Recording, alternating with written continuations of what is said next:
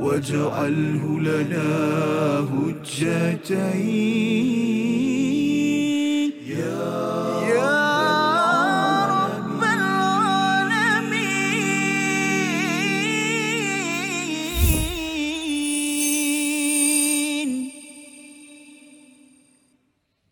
أعوذ بالله من الشيطان الرجيم. وإذ أخذنا ميثاقكم ورفعنا فوقكم الطور.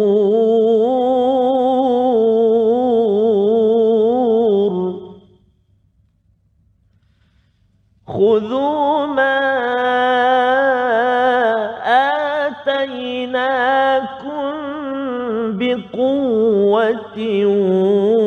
واذكروا واذكروا ما فيه لعلكم تتقون.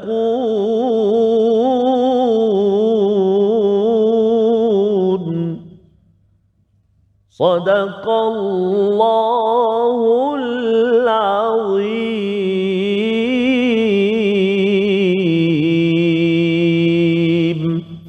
Assalamualaikum warahmatullahi wabarakatuh. Alhamdulillah wassalatu wassalamu ala Rasulillah wa ala alihi wa man wala syada la ilaha illallah syada Muhammadan abduhu wa rasuluhu. Allahumma salli ala sayidina Muhammadin wa ala alihi wa sahbihi ajma'in. Amma ba'du. Apa khabar tuan-tuan dan puan yang dirahmati Allah sekalian? Kita bertemu dalam My Quran Time, Quran Salat Infak pada pusingan yang kedua yang kita sudah pun ikuti sembilan halaman daripada surah Al-Baqarah dan pada hari ini kita berada pada halaman yang ke-10 bersama tuan-tuan yang berada di studio. Saya ucapkan selamat datang ya dan juga bersama Al-Fadil Ustaz Tarmizi Abdul Rahman. Apa khabar Ustaz? Alhamdulillah Fadil Safas sama kita. Ya Sama warna Sama. ya. Dan kita nak meraihkan Ya, subhanallah, rakan-rakan kita yang berada di studio pada hari ini. Betul, Safas. jauh daripada jauh Safas. Dari Wah. JDT oh, JDT. JDT kita bersama dengan Rumah Ngaji Kampung Parik Raja Grisik Tangkak Johor. Johor. apa khabar semua?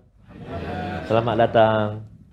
Tak lupa Safas eh? Ya, kumpulan kita kumpulan Istiqamah. Ya, bersama juga pada pagi bersama ini. pada hari ini yang Betul, kita doakan terus uh, tuan-tuan yang berada di studio ya berada di rumah terus Mhm. istiqamah ya uh, untuk kita sama-sama menghargai hadiah hidayah daripada Allah SWT hadiah terbesar adalah al-Quran sebagaimana yang kita akan ikuti pada ayat 63 dan hari ini adalah masa untuk kita melihat halaman 10 ayat 62 dan 63 dan kita sama-sama akan menghargai mengutip permata daripada dua ayat pada hari ini. Mari sama-sama kita mulakan dengan doa subhanakala ilma lana illa ma 'allamtana innaka antal alimul hakim.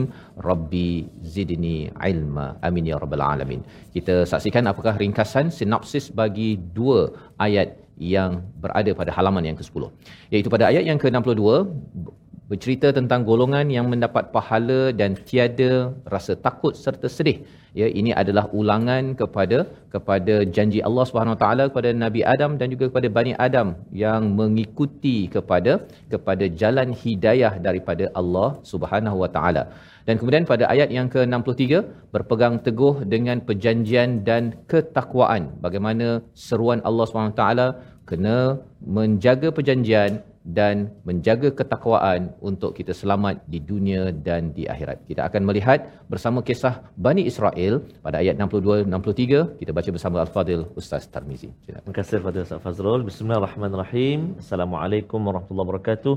Alhamdulillah wassalatu wassalamu ala Rasulillah wa ala alihi wa sahbihi wa man walah wa ba'd. Allahumma salli ala sayyidina Muhammad wa ala ali sayyidina Muhammad. Apa khabar ayah dan bonda, tuan-tuan dan puan-puan, ibu ayah uh, yang berada walau di mana juga uh, destinasi atau tempatnya uh, barangkali ada di rumah, di ofis, uh, di pejabat dan sebagainya.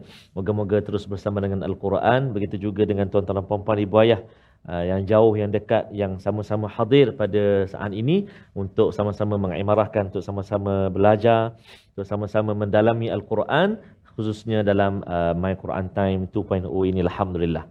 Jadi uh, Al-Fatihah Safas dan juga sahabat-sahabat Al-Quran semuanya jika uh, saya kira sudah uh, masa uh, apa tu? My Quran Time 1.0 dulu kita selalu kongsikan taranum ini taranum ini taranum ini Safaz kan Ya. uh, dan kali ini pun kita masih lagi berkongsi dengan tuan-tuan dan puan-puan. Uh, terutamanya ke- ketika sesi hafazan sebentar nanti memang kita akan fokuskan taranum dia. Mhm. uh, untuk kita sama-sama pelajari. Dan untuk yang uh, bacaan yang pertama ini mari kita nak baca ayat yang ke-62 dan 63 kita nak cuba dengan bacaan murattal sabah insya-Allah jom mari kita cuba sama-sama insya-Allah أعوذ بالله من الشيطان الرجيم بسم الله الرحمن الرحيم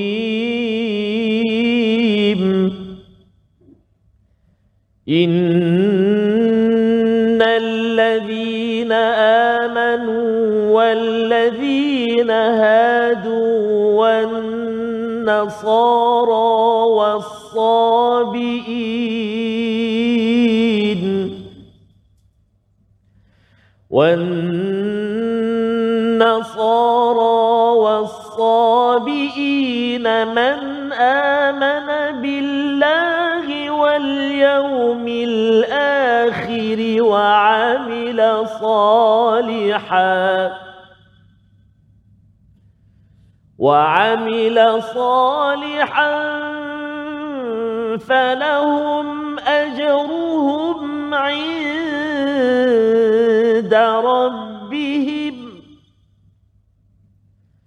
ولا خوف عليهم ولا هم يحزنون.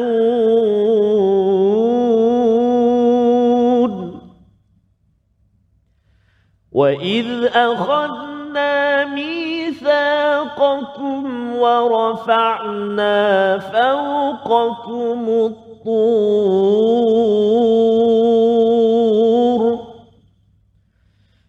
خذوا ما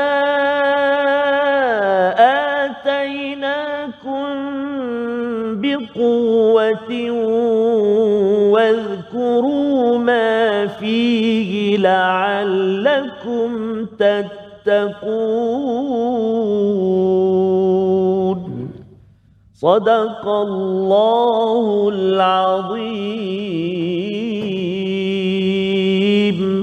Surah Al-Nazim gitulah bacaan daripada dua ayat ayat 62 hingga ayat 63 dalam surah Al-Baqarah. Terima kasih diucapkan pada Ustaz Tar ya memimpin bacaan bersama dengan tuan-tuan yang berada di studio, yang berada di rumah untuk sama-sama kita melihat bagaimana kesinambungan daripada kisah Bani Israel seawal ayat 40. Sebagaimana kita sudah pun belajar uh, berkaitan dengan seorang insan yang mendapat hidayah ya yang diberikan hidayah iaitu Nabi Adam alaihi salam diceritakan pada ayat yang ke-30 hingga ayat 39 dan ayat yang ke-40 bermulalah kisah tentang satu kaum satu kaum yang diberikan hidayah. Cuma bila diberi hidayah ini bukannya uh, lancar begitu saja Ustaz ya. Dia ada cabaran yang tersendiri yang diseru oleh Nabi Nabi Musa alaihi salam. Maka apabila kita melihat pada ayat 62 Allah menceritakan satu perkara ya hakikat tentang keimanan. Dan perlu kita fahami betul-betul pasal ayat 62 ni kontroversi Ustaz. Ayat 62 ini kalau kita ambil satu ayat sahaja difahami, tengok terjemahan, kita rasakan bahawa ada orang yang kata tak payah masuk Islam pun tak apa, boleh masuk syurga. Ya. Baik kita tengok apakah terjemahannya. Sesungguhnya orang-orang yang beriman, orang-orang Yahudi, orang-orang Nasrani dan orang-orang Sabi'in, siapa saja dalam kalangan mereka yang beriman kepada Allah dan hari akhirat dan melakukan kebajikan, mereka akan mendapat pahala daripada Tuhannya, tidak ada rasa takut pada mereka dan mereka tidak bersedih hati. Baca sekali lintas Ustaz ya, dia rasa macam oh kalau orang Yahudi, kalau dia beriman pada Allah hari akhir dan amal soleh, dia buat baik apa sebagainya tapi tak masuk Islam, okey je. Kan nanti dia akan dapat ganjaran yang uh, banyak daripada Allah dan tidak ada kebimbangan tidak ada sedih itu melambangkan mereka ini akan diberikan syurga sebagaimana Allah nyatakan pada awal surah al-baqarah iaitu pada ayat yang ke Uh, pada ayat yang ke-38 ya. Bila mana Allah menyatakan ihbitu ya. Uh, pergilah turun ke muka bumi. Jika datang hidayah ikut elok-elok maka kita semua tuan-tuan yang dirahmati Allah sekalian fala khaufun alaihim wala hum yahzanun. Tetapi apakah maksud sebenar ya? Apabila kita melihat pada ayat ini dia perlu dilihat dalam konteks. Ianya muncul pada ayat 62, selepas ayat 61 dan selepas ini ada ayat 63. Kalau ayat 61 itu yang kita sudah lihat bagaimana uh, Bani Israel ini bercakap kepada Nabi Musa untuk uh, minta menu lain, makanan lain Ustaz ya. Dia tak nak satu menu saja, manna wasalma uh, manna wasalma, manna wasalwa ya. Uh, makan selama 40 tahun. Masya-Allah. Tetapi dalam uh, bila dia minta daripada Nabi Musa itu, dia tahu bahawa Nabi Musa ini orang soleh dan uh, Nabi Musa ini adalah rasul. Ya, mereka tahu perkara tersebut. Jadi rasul dan juga kalau tengok pada istilah yakfuru nabi ayatillah di hujung ayat 61 itu mengkufuri kepada ayat-ayat Allah, mukjizat-mukjizat Allah itu datang melalui rasul. Jadi mereka percaya rasul maka mereka tidak kufur. Kalau mereka percaya ayat Allah mereka tidak kufur. Mengkufuri ayat-ayat Allah itu tandanya mengkufuri risalah mesej yang disampaikan itu kitab Taurat ataupun mukjizat yang ada dan juga mengkufuri kepada cikgu ataupun utusan yang dihantar iaitu uh, Nabi Musa alaihissalam jadi bila bercakap tentang keimanan pada rasul ini penting disambung pada ayat 62 maka innalladzina amanu mereka yang bercakap mereka beriman ustaz ya. Nah, bukan sekadar beriman dalam hati tapi bercakap oh saya beriman. Dan mereka yang Yahudi wan nasara ya daripada orang-orang Nasrani orang-orang Kristian uh, yang uh, awal dulu mereka itu uh, menyatakan mereka ini ansarullah yang menolong agama Allah. Jadi mereka dinamakan nasara. Wasabiin ini siapa ada banyak pendapat ada yang kata uh, orang yang fitrah dia tidak ada agama macam orang asli yang tak tahu uh, agama apa ataupun orang-orang yang tidak berada dalam agama yang beriman Yahudi dan Nasrani selain daripada itu ya ada yang kata menyembah malaikat ada yang kata menyembah bintang tapi nak ceritanya selain daripada orang-orang yang menyatakan saya beriman kepada Nabi Muhammad ataupun kepada orang Yahudi dan Nasrani. Baik. Orang-orang begini ya maksudnya semua agama Ustaz ya Allah nyatakan man amana billah. Man amana billah. Jika orang itu menyatakan saya beriman, innalladzina amanu, dia perlu beriman. Ha, pasal apa? Pasal isunya ada orang cakap beriman tapi dalam hatinya tidak beriman pada Allah. Ini yang dinyatakan awal dalam surah Al-Baqarah, dia cakap yaqulu amanna wa hum la yu'minun. Ya, mereka tidak beriman. Ini merujuk pada siapa? Orang orang munafik ya orang-orang munafik dan lebih daripada itu maksudnya ialah kalau orang Yahudi ya orang Yahudi dia sebelum ini Yahudi kemudian bila datang keimanan kepada Allah dia beriman pada Allah maka dia mematuhi satu daripada tiga syarat untuk dia mendapat ganjaran di sisi Allah dan tidak ada kebimbangan tidak ada kesedihan pada mereka maksudnya diberikan rahmat ke syurga. Jadi mari sama-sama kita lihat betul-betul ayat ini ya. Namun kita berehat sebentar untuk kita memahami bagaimanakah ayat ini dibimbangi oleh uh, sesengah orang ya dan disalahfahami sehingga ia boleh merosakkan cara kita berinteraksi dengan al-Quran. Kita berehat sebentar. My Quran Time, Quran Salat Infak insya-Allah. واجعله لنا هجتين يا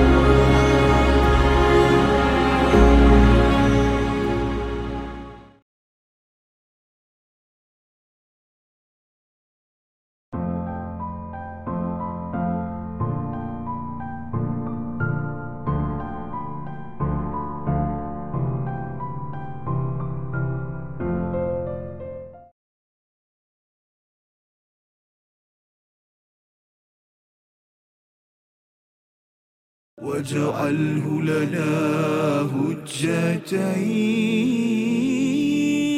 يا رب العالمين.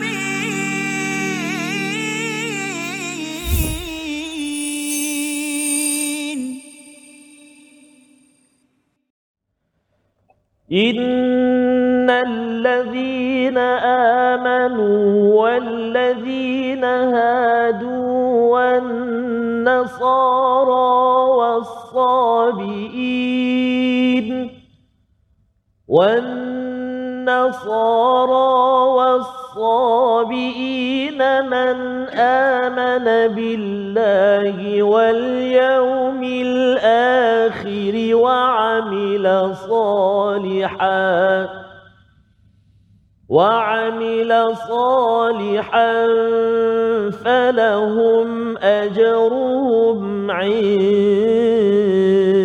ربهم ولا خوف عليهم ولا هم يحزنون صدق الله العظيم. Allah Nazim kita kembali dalam My Quran Time Quran Salat Infak pada hari ini melihat kepada ayat yang ke-62 yang sering disalahfahami dan ianya menjadi sebagai satu excuse alasan bagi orang-orang yang menyatakan bahawa saya tidak perlu masuk pada agama Islam ataupun pada ayah saya pada mak saya. Kalau dia tidak beragama Islam pun okey asalkan dia beriman pada Allah pada hari akhirat dan juga beramal soleh buat baik-baik dalam hidupnya tetapi apabila kita melihat pada ayat ini Allah menyatakan kalau orang itu memang dia menyatakan dia beriman ya kemudian dia memang Yahudi sebelum ini ustaz ya ataupun Nasrani ataupun Sabiin sebagaimana Salman Al-Farisi pernah menyatakan asbabun nuzul ya sebab turun ayat ini Salman Al-Farisi bertanya pada Nabi tentang penganut agama yang pernah ia anut bersama mereka ya. Al-Farisi ini daripada uh, Parsi ustaz ya. Jadi dia kata pada uh, pasal kawan-kawannya yang telah uh, meninggal Nabi sallallahu alaihi wasallam menyatakan bahawa mereka itu di dalam neraka Maka uh, Salman Al-Farisi menyatakan seolah-olah gelap gelitalah bumi bagiku. Pasal dia rasakan bahawa dia tidak ada harapan. Ya? Tetapi lepas itu akan tetapi setelah turun ayat ini seolah-olah terang benderang dunia bagiku. Kerana apa? Rupa-rupanya kalau sebelum ini Majusi Nasrani Yahudi ataupun sebelumnya orang munafik ya? Uh, beriman tapi cakap dekat mulut sahaja. Tetapi kalau katakan orang itu beriman pada Allah betul-betul ya? Kalau merujuk balik pada ayat yang ke-61 tadi beriman pada Allah itu mengikut kepada ayatillah mengikut kepada panduan daripada Quran yang dibawa oleh Nabi Muhammad sallallahu alaihi wasallam okey lulus nombor satu ya. Iaitu amanabillah yang pertama yang keduanya percaya kepada hari akhir iaitu hari akhirat dan yang ketiganya beramal beramal soleh. Tetapi syaratnya apa? Berpandukan kepada ayatillah yang terkini iaitu Quran ya dan juga kepada nabi yang terkini iaitu Nabi Muhammad sallallahu alaihi wasallam. Dia lebih kurang macam ni lah ustaz. Kalau orang kerja dia kerja dengan uh, bos lama. Bos lama kata kita kena jual sate untuk untung. Ya maka dia kerjalah buat sate. Ya buat sate. Kemudian bila bos B ya maksudnya bos tukar jadi B pula uh, kita jual apa jual nasi lemak contohnya untuk untuk berjaya untuk untung. Maka kita kenalah ikut bos B. Kan tak boleh eh, eh, nak saya nak jual sate juga kan Padahal orang tak nak beli sate dah ataupun adalah sebabnya, maka pada waktu itu orang yang tak nak mengikut kepada SOP peraturan yang terkini pasal adalah sebab mengapa ianya bertukar, maka orang tu tak layaklah bekerja kat situ. Ya, itu contoh mudah untuk kita memahami bahawa sebenarnya pada zaman Nabi Musa ikut Nabi Musa ikut Taurat, pada Zabur ikut Zabur, tetapi bila ada Al-Quran, Allah tahu manakah yang lebih baik untuk masa yang terkini untuk seluruh umat manusia maka orang yang merendah diri dia akan tunduk kepada risalah Allah ya al-Quran dan tunduk kepada Nabi Muhammad yang dipilih oleh Allah Subhanahu Wa Taala. Jadi dia tak bolehlah cakap saya beriman pada Allah tapi kalau katakan Nasrani ini dia dah berubah kepada menyembah kepada Jesus Isa contohnya dia kata oh saya beriman pada Allah juga. Tetapi rupanya beriman pada Allah ikut nafsu dia bukan ikut kepada ayatillah bukan ikut kepada apa yang dibawakan oleh Nabi Muhammad sallallahu alaihi wasallam maka orang ini tidak dianggap orang Nasrani yang beriman pada Allah. Tapi dia beriman pada Allah yang disyirikkan. Nombor satu. Nombor dua hari akhirat. Ada yang kata bahawa kalau katakan saya percaya pada hari akhirat. Orang yang percaya pada hari akhirat dia akan selalu fikir kalau contohnya um, seorang uh, yang bunuh 100 orang tuan ya. Kalau dia dekat uh, dunia ini dia mungkin dipenjarakan seumur hidup hidup dia berapa tahun je ya. Tapi orang yang terkesan yang uh, apa sebagainya tidak tidak diadili. Kalau nak harapkan di dunia ini sahaja satu orang tu kalau nak dibunuh pun uh, hukuman dia gantung uh, seorang dia padahal nyawa yang sudah terkorban ialah sebanyak 100 orang. Jadi bila hari akhirat kita tahu oh nanti Allah akan gandakan lagi hukuman ikut pada apa jenayah yang dibuat maka dengan sebab itu eh saya tak berani nak buat Orang yang berfikir panjang begini adalah orang yang mengikut kriteria daripada Allah bukannya yang kata bahawa saya ni uh, kalau Jesus Isa dah dah uh, savior penyelamat saya buat dosa macam mana pun tetap akan diampunkan. Orang begini adalah orang yang tidak benar-benar mengikut iman pada hari akhirat mengikut panduan al-Quran yang sebenar-benarnya. Wa amila solehah, ada orang cakap Ustaz kalau zaman sekarang ni fitnah sikit-sikit ni okey kot dekat media sosial, ni kan. Itu cakap dia. Tapi amal soleh yang diberitahu oleh Allah ialah fitnah sedikit pun tidak tidak dibenarkan. Ini ikut Quran.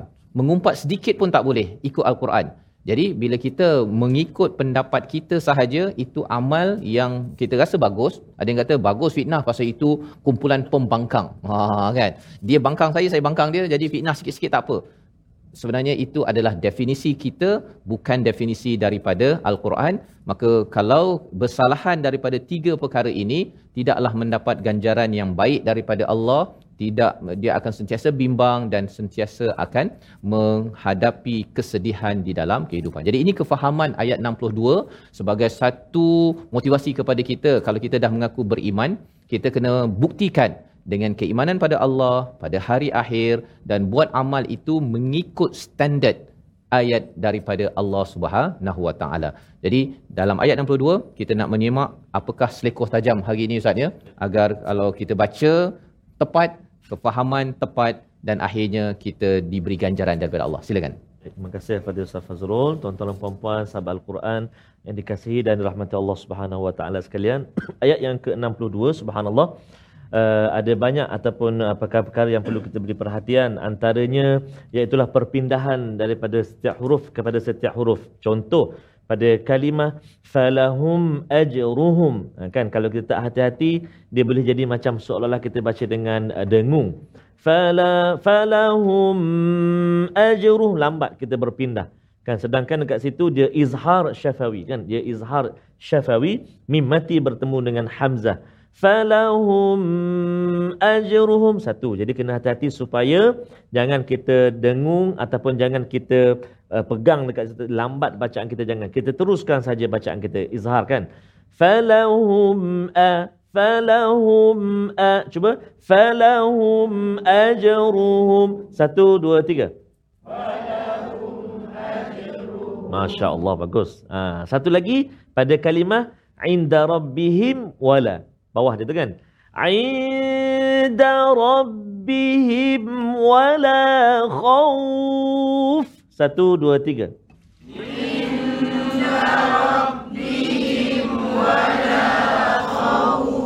Bagus, subhanallah, masya Allah, tabarakallah. Ha? Maksudnya jangan pegang. Ai, yang tu dengung ikhfa hakiki. Ainda rabbihim wala. Oh, kan? Jangan macam tu. Satu kalimah lagi iaitulah pada alaihim. Oh banyak Ustaz Fazal dalam uh, ayat yang ke-62 ni uh, latihan kepada ibu-ibu ayah-ayah sahabat al-Quran. Cuba tanda uh, dan kongsikan dekat ruangan komen insya-Allah. Apakah kalimah-kalimah ataupun ada berapa yang uh, melibatkan hukum izhar syafawi? Rabbihim wala khaufun alaihim wala wala hum ya oh itu clue. Dah bagi jawapan Ha, nanti boleh kongsikan lah, boleh kongsikan dekat ruangan komen uh, tentang hukum izhar syafawi. Subhanallah, kita nak uh, lihat pula Safas eh? kalimah pilihan insya-Allah. Itu beberapa uh, selekoh tajam Ustaz ya. Kita namakan selekoh tajam tu kalau kita memandu tu kena berhati-hati oh, kan. Kalau kita tak beri perhatian kita terbabas. Betul, Dan terbabas dalam bacaan ini kita mm-hmm. khawatir uh, satu kalau kita tengah belajar insya-Allah cikgu mm-hmm. boleh betul kan. Betul. Tapi kalau dah jadi tok imam oh, kan kalau dah jadi tok imam uh-huh. ataupun nak mengajar pula orang lain kita pula yang tersilap Uh, subhanallah ya kita Betul. minta Allah ampunkan. Itu sebabnya Betul. kita terus berada dalam majlis ilmu begini. Dan ini adalah tanda bahawa kita ini beriman pada hari akhirat ustaz ya mendalami ilmu. Kalau ikut kan bukan dapat apa pun. Kat dunia ni datang ke majlis ilmu dengar my Quran time dapat RM1 ke ya dapat RM5 ke ada juga syarikat yang buat begitu ya. Ha, tetapi kebanyakannya kita tak nampak perkara itu di depan mata ya tetapi bila kita percaya pada hari akhirat orang yang makin menambah amal ya menambah amal soleh itu itu tanda dia percaya pada hari akhirat. Dan kalau dia percaya pada hari akhirat kerana dia nak selamat itu tanda dia beriman kepada Allah. Tidak mungkin orang kata saya beriman pada Allah kan? Tapi dia tidak pun membuat persediaan sampai ke akhirat. Dan kesannya dia malas ustaz. Itu sebabnya tanda malas kan? Nak pergi semayang pun lambat je kan? Ataupun nak baca Quran alah letih kan? Tapi kalau tengok uh, makan motor tu contohnya kan? Boleh dia tengok kan? Tak ada masalah. Tetapi maksudnya ialah uh, dia benda-benda yang perlu Allah suruh cepat dia lambat. Yang perlu lambat-lambat sikit pun tak apa. Oh cepat sangat perkara perkara tersebut. Jadi ini membawa kepada mufradat ataupun perkataan kita pada hari ini kita saksikan. Wala hum yahzanun hazina ya sedih ataupun duka cita 42 kali disebut dalam al-Quran. Sudah pun kita bincang sebelum ini Allah menggunakan perkataan yahzanun dalam bentuk mudhari' ya uh, dalam bentuk fi'il ya berbanding dengan khaufun dalam bentuk isim ya kata nama kerana yahzanun ini dia datang dan pergi. Datang dan pergi tetapi khaufun itu sentiasa ada dalam hidup kita kerana ia berlibatkan perkara yang ke depan. Ya melibatkan perkara yang ke depan. Itu sebabnya bila kita bercakap tentang sedih ini kalau kita ingat sahaja peristiwa lalu baru kita sedih ya baru dia muncul sedih. Kalau kita tak ingat ustaz ya kalau kita buat sibuk dengan baca Quran buat amal kebaikan sedih yang lama itu walaupun adalah orang yang disayangi ke pergi meninggalkan kita ataupun kucing meninggal ke apa ke kalau kita tak ingat dia tak sedih. Ya dia tak sedih. Dia bila ingat sahaja barulah dia datang kesedihan tersebut. Adakah ini perkara yang kita perlukan ini bila sampai di syurga dah tak ada dah ustaz ya dia hanya berlaku bila berada di dunia dan kita terus beramal soleh percaya pada hari akhirat dan kuatkan keimanan pada Allah untuk memastikan kita dapat satu tempat namanya syurga di mana tidak ada kebimbingan langsung dan juga tidak ada kesedihan bila berada di sana. Kita berehat sebentar, kembali sudah dalam My Quran Time, Quran Salat Infaq insya-Allah. واجعله لنا هجتين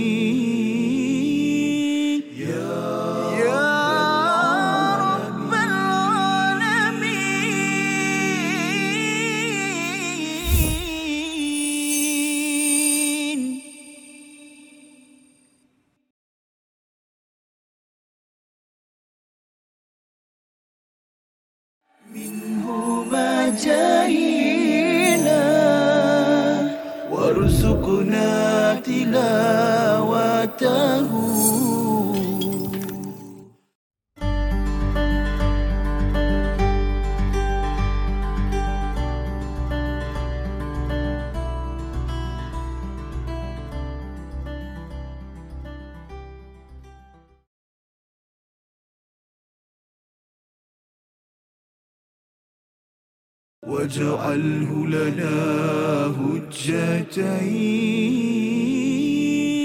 يا يا رب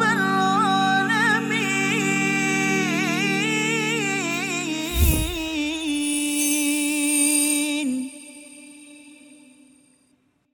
Meskiku rapuh dalam langkah Kadang tak setia kepadamu Namun cinta dalam jiwa Hanyalah padamu. Maafkanlah bila hati tak sempurna mencintaimu. Dalam dadaku harap hanya dirimu yang bertakhta. Hasbunallah wa ni'mal wakil fa ni'mal maula wa ni'mal nasir. Tu Safah anak saya kata tu. Ha, dia kata nasyid pun macam macam mengaji dia kata. Ha, kan? Tak apalah dapatkan yang original lah. Dapatkan yang original. Uh, dari nasyid daripada Ustaz Opik dari uh, Indonesia. Uh, mudah-mudahan Ustaz Fasa uh, ialah hati kita tadi kita nak nak apa supaya uh, kita tak bersedih hati terlampau sehingga menyebabkan kita berputus asa kadang-kadang kan? Ataupun kadang-kadang kita tersilap menyalahkan Allah Subhanahu Wa Taala. Kan? Mudah-mudahan al-Quran senantiasa memberi kekuatan kepada kita dan kita senantiasa beristighfar mohon ampun kepada Allah Subhanahu Wa Taala. Uh, moga-moga hati kita menjadi hati yang senantiasa bertaut uh, dengan iradah uh, dengan kekuasaan kehendak Allah Subhanahu wa taala. Amin ya rabbal alamin. Safazah katakan dalam ayat 62 tadi Ustaz ya. Maksudnya kalau kita ni rapuh itu pasal Ya. kita sama ada bimbang ataupun Ya, sedih. betul. Kan dan nak menguatkan diri kita itu tiga formula yang Allah nyatakan tadi Masya Allah. iaitu percaya pada Allah, hari, hari akhirat dan amal soleh. Betul. Ya makin banyak lagi kita buat amal soleh, kita sibukkan diri kita, maka itu tandanya kita ni tengah buat persediaan ke hari akhirat. Masya Ya. Uh, kita nak kuat semangat buat amal soleh baca Quran datang daripada Oh, muar hari subhanallah, ni ya tuan-tuan yang berada di rumah sebenarnya dia kena pandang jauh Betul. kan Betul. kalau pandang dekat uh, dia kadang-kadang ada pilihan lain je Ha. swap kan dia akan bertukar tapi kalau tahu bahawa saya datang jauh-jauh ini kerana hari akhirat dan ini tanda saya beriman kepada Allah yang dah bagi macam-macam kepada saya ya Allah bagi saya mata bagi telinga apa sebagainya untuk saya buat persediaan dapat satu hidup yang lebih bermakna di syurga nanti maka itu yang menguatkan semangat Ustaz ya ada orang yang mungkin ada yang sakit pinggang lah apa sebagainya tapi masih lagi datang masjid baca Quran ada orang yang sadur kan yang kuat tapi pasal hari akhirat dan Allah itu tak berapa nampak ia memberi kesan Betul, jadi ini pelajaran ayat 62 yang kita nak hafal lah lepas ni Ustaz ya Baik. ayat ni kan ayat 63 Ayat ni betul Safas. ayat ni ya Ayat ke-62. Terima kasih kepada Safas. Tuan-tuan puan-puan ibu ayah sekalian, uh, kita nak uh, singgah seketika ke bahagian tajwid. Ha, hari ini kita nak uh, ulang kaji tajwid. Uh, kita dah kongsi sebentar tadi uh, secara ringkas uh, iaitulah tentang uh, izhar syafawi. Ha, jadi kita nak ulang lagi sekali uh, apakah uh, perkara yang perlu kita beri perhatian untuk izhar syafawi. Mari kita lihat saksikan uh, iaitulah menjelaskan uh, hukum izhar syafawi. Uh, menjelaskan hukum izhar syafawi pada kalimah alaihim walahum yahzanun. Dalam ayat yang ke-62 kan? Auzubillahi minasyaitonirrajim ولا خوف عليهم ولا هم yahzanun. Ha, itulah uh, Isra Syafawi hukum ini terjadi apabila huruf mim sakinah uh, ataupun mimah mim mati kan? Hukum mim mati atau mim sakinah bertemu dengan huruf selain daripada mim dan ba. Mudah saja kan? Uh, huruf mim mati bertemu ataupun berjumpa dengan selain daripada huruf mim ataupun ba maka itulah uh, hukum ataupun huruf-huruf yang berlaku izhar syah syafawi. Maka bacaan dia macam mana? Jelas tanpa dengung. Ha, jelas tanpa de dengung subhanallah mari kita cuba kita praktikkan wala khaufun alaihim wala satu dua tiga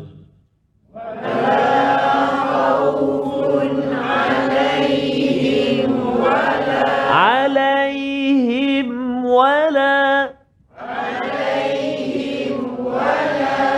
ولا هم يحزنون cuba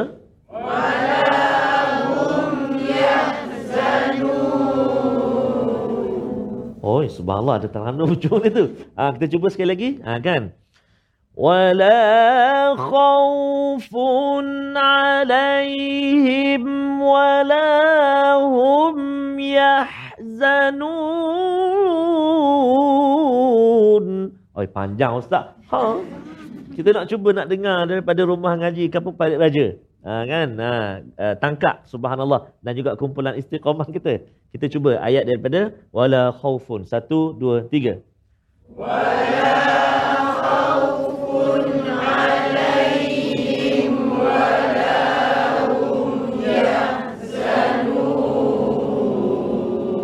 Subhanallah. Itu taranum apa? Tak tahulah Ustaz. Taranum masing-masing Ustaz. Dia taranum, taranum sendiri. Eh, Itu ada iras ataupun ada air lagu taranum. Ras. Ah, taranum apa? Allah tak sangka dia. Dapat baca ras hari ni. Ha, subhanallah kan. Ha. Ya kita ingat dah. Okey. Jadi dalam ayat yang ke-62 ni memang banyak sekali terdapat uh, hukum izhar syah syafawi. Ingat izhar syafawi apa dia? Uh, mim mati bertemu dengan selain daripada mim dan juga ba. Dua huruf senang je. Ha, jadi selain daripada dua huruf ni jelaskan bacaan kita. Mim mati. Bukan nun mati ya. Mim mati. Baik itu dari segi hukum tajwid. Izhar Syafawi. Balik nanti teka pula kat anak kita, cucu kita. Ha, apa Izhar Syafawi? Oh, kita pun tunjuk contoh. Dengan lagu Ros. Fuh. Masya Allah, terbaik. Ha? Subhanallah. Baik. Itu dari segi hukum tajwid. Tuan-tuan dan puan saya pun harapkan ibu-ibu ayah-ayah di rumah juga turut serta mengikut bacaan kita insyaAllah. Eh. kita nak lihat pula antara huruf yang perlu kita beri perhatian dalam ayat yang ke-62. Kadang-kadang kita terpeleok ataupun kita nak baca cepat dan sebagainya, menjejaskan huruf tersebut, iaitulah menyempurnakan makhraj huruf Hamzah pada kalimah wasabi'ina dan juga al-akhiri. Atas sekali tu kan wan-nasara wassabiina, Cuba Wassabiina.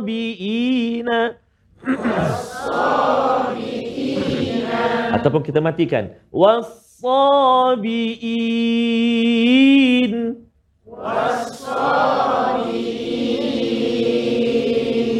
Subhanallah bagus. Sebab setengah-setengah membaca kadang-kadang dia longgar kat situ.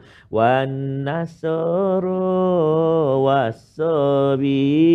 Eh, wasabin. Ah, Hamzah tu. Ada ke tak ada Hamzah ni? Tak tahulah saya. Eh, dia pun tak perasan. Ha. Wasabiin.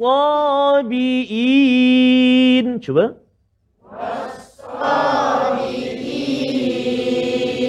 Kalimah yang kedua. Wal واليوم الآخر. شو بقى؟ واليوم الآخر. كده سبق حمزة. آه قال له تجا آه يعني آه. واليوم الآخر الله أكبر. شوندونسكي واليوم الآخر آخر. شو بقى؟ واليوم الآخر. Subhanallah. Dia tak punya A dah. Dia, dia condong sikit. A. Jangan banyak sangat condong. Wal yaumil a. Oh, awak ni orang Arab mana?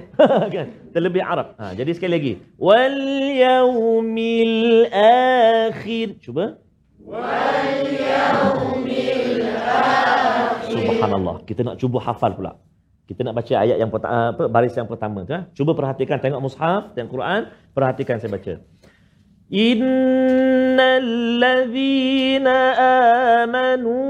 Wal ladhina hadu wan nasara was sabiin. Satu, dua, tiga.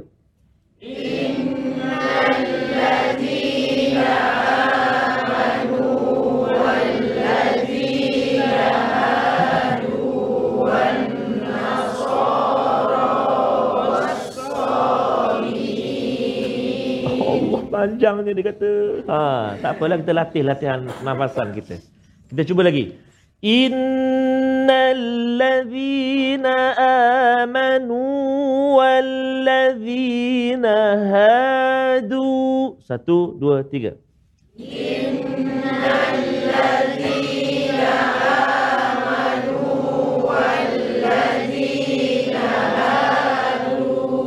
Mula-mula ni ada lima patah dia.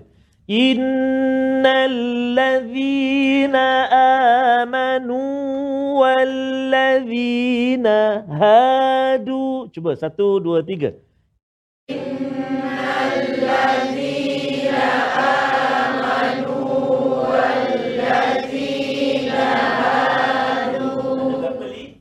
Lima mudah je. Sekali lagi.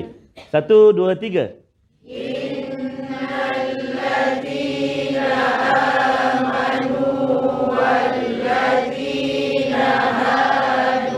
Subhanallah. Cuba baca lima, lima patah ni, tengok saya. Satu, dua, ataupun tengok depan lah. Ha. Satu, dua, tiga.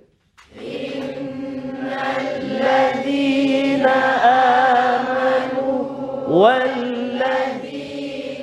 hadu. Masya Allah, boleh hafal dah lima patah. Ha, ya, subhanallah. Tambah dua lagi. Wan nasara was sabiin. Satu, dua, tiga.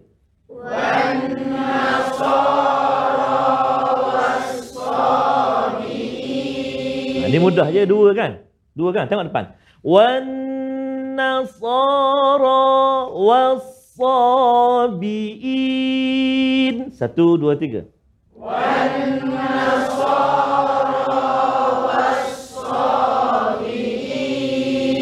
Baik, cuba kita gabung. Lima tadi, ah, kan, dengan dua. Hai. Cuba, cuba. Satu, dua, tiga. Innal ladhina amanu wal ladhina hadu wal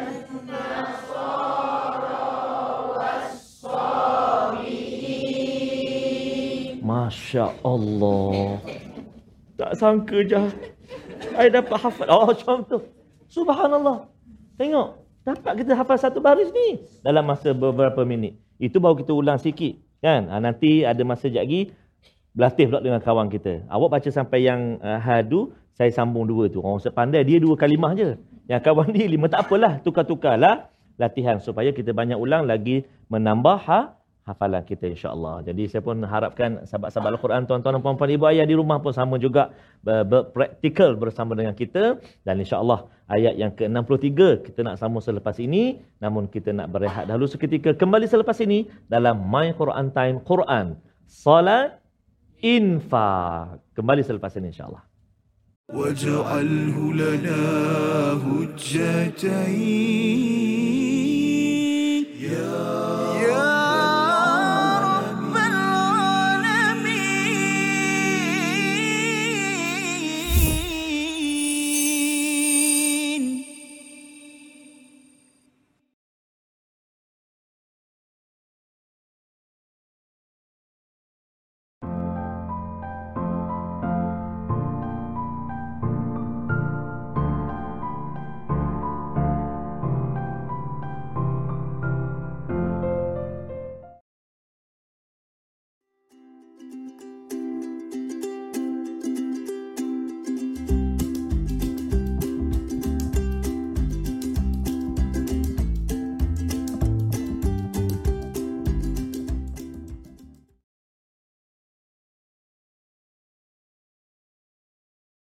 واجعله لنا هجتين يا رب العالمين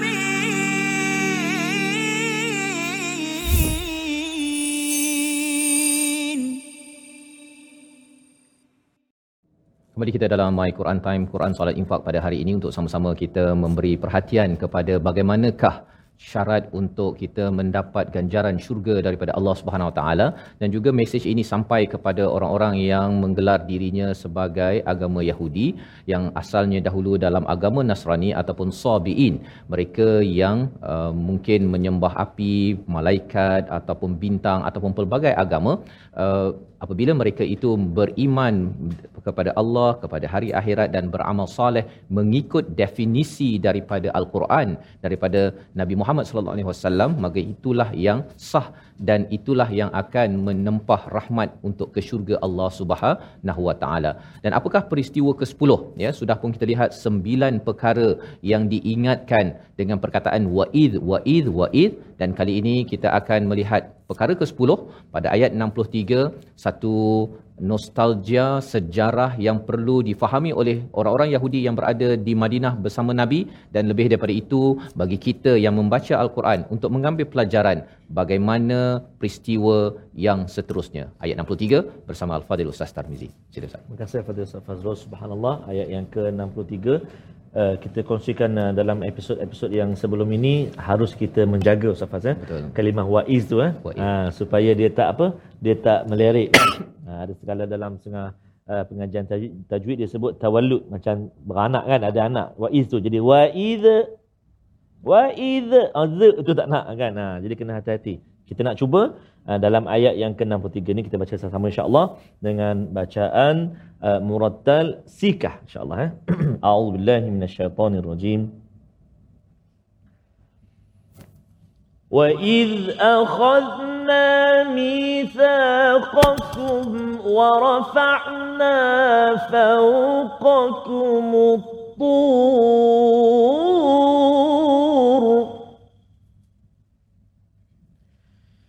خذوا ما آتيناكم بقوة واذكروا واذكروا ما فيه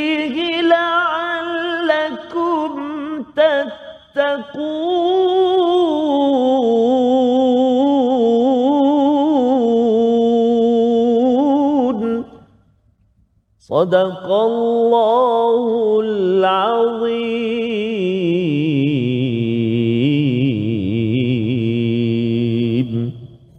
Surah Al-Azim ayat yang ke-63 dan ingatlah ketika kami mengambil janji kamu dan kami angkat gunung Sinai di atasmu seraya berfirman berpegang teguhlah dengan apa yang telah kami berikan kepadamu dan ingatlah apa yang ada di dalamnya agar kamu ber, bertakwa. Apabila kita berinteraksi dengan Al-Quran ini, satu kita baca dengan baik Ustaz ya. Kita baiki bacaan tahsin, kemudian kita ada dengan suara yang terbaik tadi tadi. Tadi lagu apa tadi Ustaz? Sikah Sikah ya. Sikah ni dia dekat dengan Mezanji tu. Zanji. Ha. Ha. Orang Johor biasa Oh, Ustaz. Zuhur Ya. kan. Allahumma salli wa sallim. Sambung. Wa ba Oh. habaq dah. Boleh. Saya belajar dulu Ustaz. Ya, darjah Oh. satu sampai darjah lima sekolah agama. Kat Johor lah kat Kuang Boleh dulu. sikit. Tapi uh, bagi orang muar dululah. Okey, baik. Jadi kita baca dan kemudian kita ingin uh, memahami isinya, kita baca terjemahan. Ha, cuma kadang-kadang baca terjemahan ni dia gitulah ya terjemahan kita mungkin nampak sepintas lalu sahaja. Tapi bila kita lihat pada perkataan wa'id, Allah mengingatkan kepada kita kepada Bani Israel ataupun Yahudi sebenarnya tetapi sekaligus memberitahu kepada kita kerana umat yang beriman pada zaman Nabi Musa ialah orang-orang Bani Israel dan orang Yahudi yang berada pada zaman Nabi sebenarnya diajak ya diajak untuk beriman sebagaimana kita belajar dalam ayat yang ke-62 sebentar tadi. Jadi apakah yang peristiwa ke-10 yang dinyatakan dalam surah ini iaitu akhadna mitsaqakum iaitu kami mengambil perjanjian kamu. Mitsaq itu adalah perjanjian yang mempunyai tanggungjawab Ustaz. Perjanjian ada tanggungjawab dan sebelum diberi tanggungjawab itu didetailkan, dibaca, diterangkan betul-betul. Dalam Al-Quran ada perkataan wa'd, ada ahd, ada aqd. Ya, beberapa istilah. Tetapi yang ini adalah satu janji janji yang mempunyai tanggungjawab. Bukan sekadar janji begitu saja ya. Mempunyai tanggungjawab dan tanggungjawab itu adalah amat amat besar. Maka inilah yang dimaksudkan wa rafa'na fawqakumut tur iaitu kami mengangkat di atas kamu gunung tur ada yang kata bahawa itu sebagai satu perumpamaan tapi ada yang kata bahawa ini juga adalah satu kebenaran. Maksudnya hampir saja uh, gunung tur itu nak diangkat kepada mereka sebagai lambang apa? Sebagai lambang betapa Allah ingin menguatkan ya uh, suruhan untuk mengambil perjanjian itu bersungguh-sungguh. Pasal kadang-kadang uh, dia uh, pelajar Ustaz ni masuk ke kelas, belajar bersungguh-sungguh. Cikgu cakap begitu je kan. Dia tak makan saman. Kan? Dia kena pakai uh, bukan pakai rotan, pakai tongkat tu. Oh. Ha, nah, kamu belajar sungguh-sungguh kan. Ha, kalau dah bagi begitu, okey okey okey cikgu, saya saya ada pelajar yang degil kena buat begitu. Jadi di dalam ayat ini bercakap tentang Bani Israel bila mereka ni janji tak ditepati, janji sama kawan cakap apa, dicapati lah macam-macam tu. Jadi dia kena guna kekerasan dan dalam hal ini Allah mengangkat atur ya. Dan apakah mesej yang nak disampaikan? Khudhu ma atainakum biquwah iaitu ambillah ya, peganglah dengan teguh apa yang telah diberikan kepada kamu dengan sebenar-benar kekuatan, dengan bersungguh-sungguh iaitu merujuk kepada kepada Taurat yang telah diberikan maksudnya perlu jaga segala suruhan-suruhan perjanjian yang ada kepada mereka dan pegang elok-elok. Pegang elok-elok tu maksudnya mereka kena kena belajarlah ya belajar dan pegang beramal dengan apa isi kandungannya. Dan kemudian apa yang dinyatakan oleh Allah wadhkuru ma fihi la'allakum tattaqun. Hendaklah kamu ingat. Ingat ni ada dua perkara. Satu ialah ingat dalam diri dalam masa yang sama ingatkan kepada orang di sekeliling kita tentang isi kandungan daripada kitab Taurat itu sendiri. Jadi di dalam ayat ini ini adalah formula di hujung itu Allah cakap ma fihi la'allakum tatakun agar kamu bertakwa. Agar kamu bertakwa, agar kamu selamat dalam hidup kamu ini, kamu kena buat tiga perkara. Tiga perkara ya. Yang pertama ialah apa? Memegang janji. Dah buat janji yang Allah dah beritahu di dalam Taurat itu Bani Israel. Tapi bila sampai kepada zaman Nabi, bila dalam Taurat kata Nabi akan Nabi Muhammad akan muncul, maka pegang dan akhirnya berimanlah kepada Nabi Muhammad dan bagi kita ialah kita Al-Quran ini adalah mithaq kita. Itu adalah perjanjian kita dengan Allah Subhanahu Wa Taala. Itu yang pertama. Yang kedua ialah kita kena berpegang teguh dengan kitab suci ini, ya, dan mengamalkan isi kandungannya. Kita kena buat biquwah dengan bersungguh-sungguh. Bukannya baca sambil-sambil lalu je ya ataupun kalau dah khatam tu ulang balik uh, faham tak faham tak kisah. Dia mesti dipegang kuat-kuat diusahakan betul-betul. Nombor dua.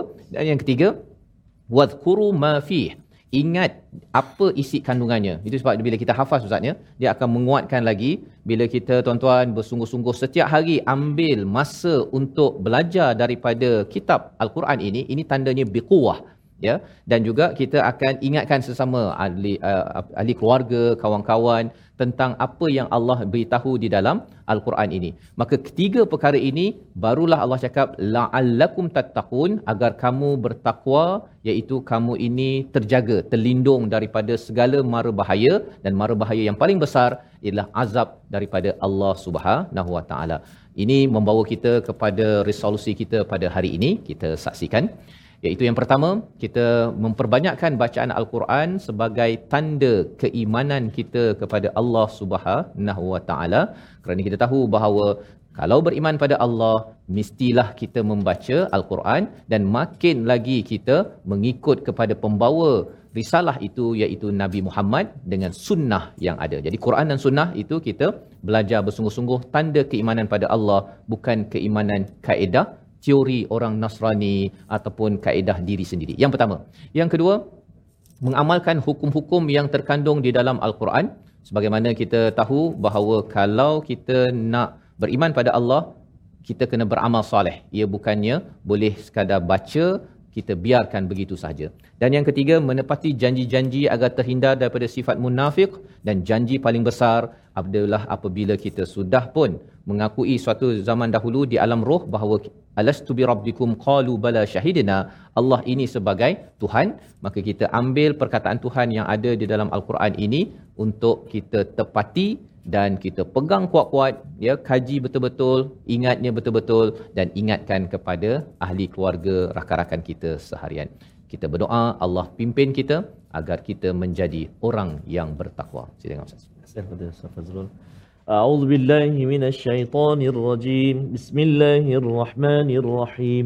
الحمد لله رب العالمين والصلاة والسلام على أشرف الأنبياء والمرسلين وعلى آله وصحبه أجمعين.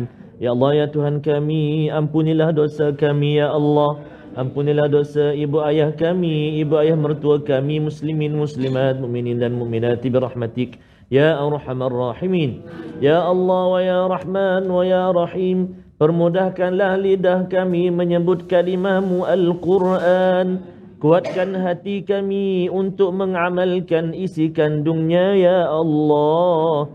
Bersihkan hati kami, lapangkan dada kami Ya Allah. Memahami apa yang kami baca Ya Allah برحمتك يا أرحم الراحمين. رزقي كان ما سبوت كمي pagi petang siang dan malam untuk bersama dengan القرآن. برحمتك يا أرحم الراحمين. وصلى الله على سيدنا محمد وعلى آله وصحبه وبارك وسلم. والحمد لله رب العالمين. تقبل الله. Minna wa minkum taqabbal ya karim. Moga-moga Allah mengkabulkan doa kita semua bagi tuan-tuan yang dalam pemusafiran. Maksudnya dalam musafir daripada Johor pada hari ini dan tuan-tuan yang berada di rumah terus Allah kabulkan doa agar kita menjadi orang yang bertakwa dan kita mengambil kesempatan ya di hujung majlis ini untuk sama-sama kita terus mengingatkan kepada sanak saudara kita ya istilahnya wadhkuru ma fih dalam ayat 63 sebentar tadi dengan al-Quran dan salah satu platform untuk kita menyokong untuk kita menyebarkan al-Quran Al-Quran ini ialah dengan tabung gerakan Al-Quran. Dengan sumbangan tuan-tuan inilah sebenarnya My Quran Time 2.0 ini dapat direalisasikan dengan izin Allah SWT dan insya-Allah kita dalam pembinaan studio khas untuk My Quran Time 2.0 2.0 dan kita harapkan ia adalah jariah sumbangan tuan-tuan yang akan terus kekal sampai ke hari akhirat bukti keimanan kita yang sebenarnya.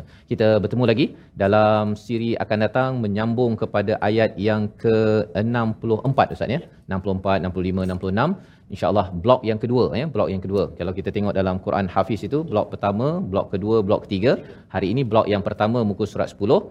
Besok kita akan sambung blok yang kedua. My Quran Time, Quran, Salat, infak insya-Allah.